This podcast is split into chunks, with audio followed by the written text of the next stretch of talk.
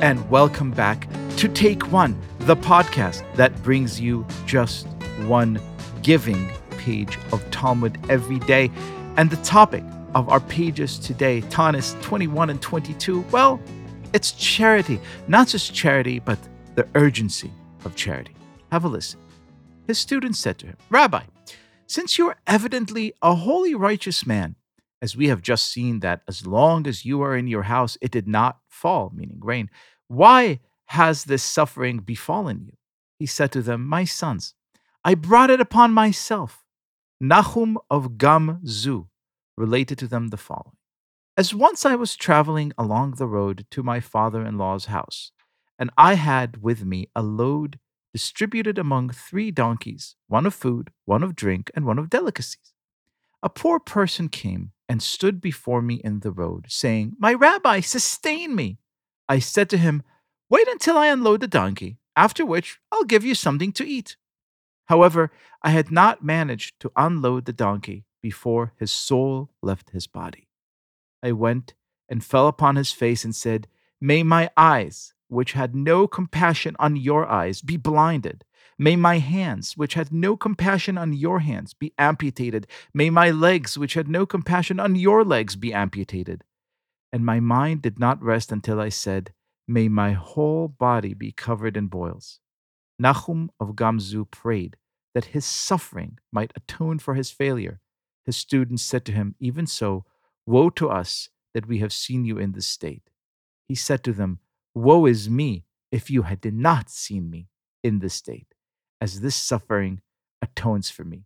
The great righteous Nahum of Gamzu, with his legs and arms amputated, his body covered in boils, his eyes blinded because of his prayer, because he felt so deeply guilty for not doing chesed, for not doing charity quickly enough to help this poor man. And here to help us talk about the urgency of charity is one of my absolute favorite rabbis, teachers, human beings, the great Rabbi Mordechai Lightstone. How are you, my friend? I'm doing well, thank God. How are you doing, Leo? Happy Hanukkah happy Hanukkah to you too. I'm doing much better than poor Nahum of Gamzu. So tell me, this story is so extreme. His insistence on this suffering because he didn't give charity quickly enough is is so severe. Tell us what's what's going on in the story. What what can we learn from it? So Nahum Ish Gamzu, Nahum the man of Gamzu, is, is a very kind of famous person within rabbinic literature for his saying. So much so that his catchphrase, as it were, became his own name. Gamzu um, in Hebrew means also this. And that's from uh, a saying he used to say, which is Gamzu latova, that even this is for the good. Meaning that when he encountered anything in life, any situation he came upon, it's not just that he saw that this could be for some future benefit or that, you know, this particular occurrence might have some way in which I can extract a lesson from it. But within each situation, there was a chance and an opportunity to experience, you know, the, the goodness and greatness and awesomeness of God, even if that awesomeness came down in a way in which our earthly minds may view it as something negative or something, you know, difficult to handle. You know, he saw the good in that. And so, for in this story, you know, when when he's he's suffering, I mean, he's suffering in ways which are unimaginable to us, you know, and completely and totally awful.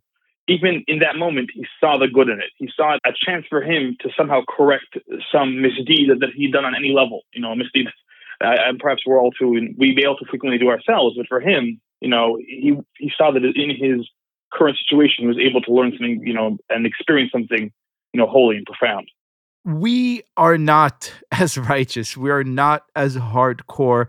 What could we incorporate in our daily lives of this sense of not just gamzu latova this too is for the best, but also of, of the fact that charity is not just a calling that we ought to heed, but also a calling we ought to heed urgently. Indeed. So when it comes to charity, uh, the reality is that charity is not a, a Jewish term.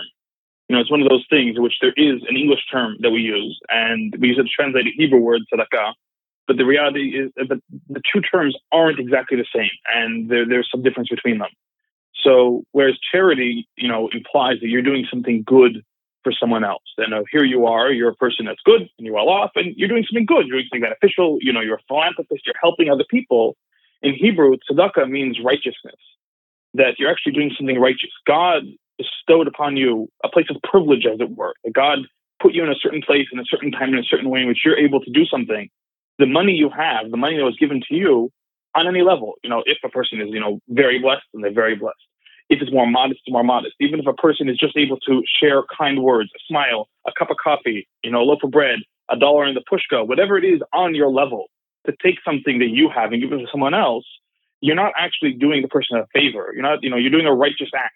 You're a partner with God. God wanted the poor person to be able to get what they need, wanted this, you know, important cause to be able to be supported, wanted to be able to allow these good things to happen in the world, and, and chose you to be the agent of change in the world to accomplish it. And therefore, it's a righteous thing to do. So it's this really profound Jewish understanding of tzedakah that, you know, it, whenever we have a chance to, to help other people, you know, God has put us in a place where we're able to become a partner with them, which is really amazing.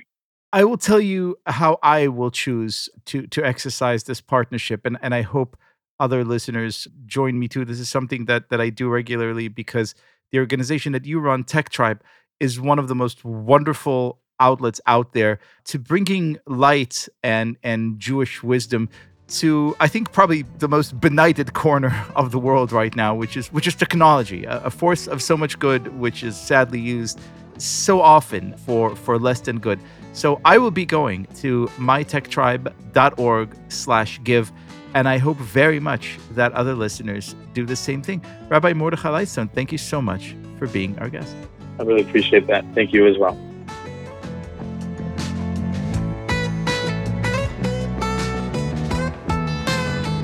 This has been Take One, a production of Tablet Studios. If you enjoy this show, and I hope you do, please go and rate and review us on iTunes or whatever platform you use to listen to podcasts. Each week, we'll be releasing new episodes Monday through Friday, covering the entire weekly portion of Daf Yomi. I'm your host, Liel Leibovitz, and our producers are Josh Cross, Sarah Fredman Aeder, and Robert Scaramuccia, with help from Quinn Waller. For more information, go to tabletmag.com slash take one or email us at takeone at tabletmag.com. You could find us on Twitter at take1dafyomi or join our Facebook group by searching for Take One Podcast. I hope we've made your day a little bit more Talmudic, and we'll see you again soon.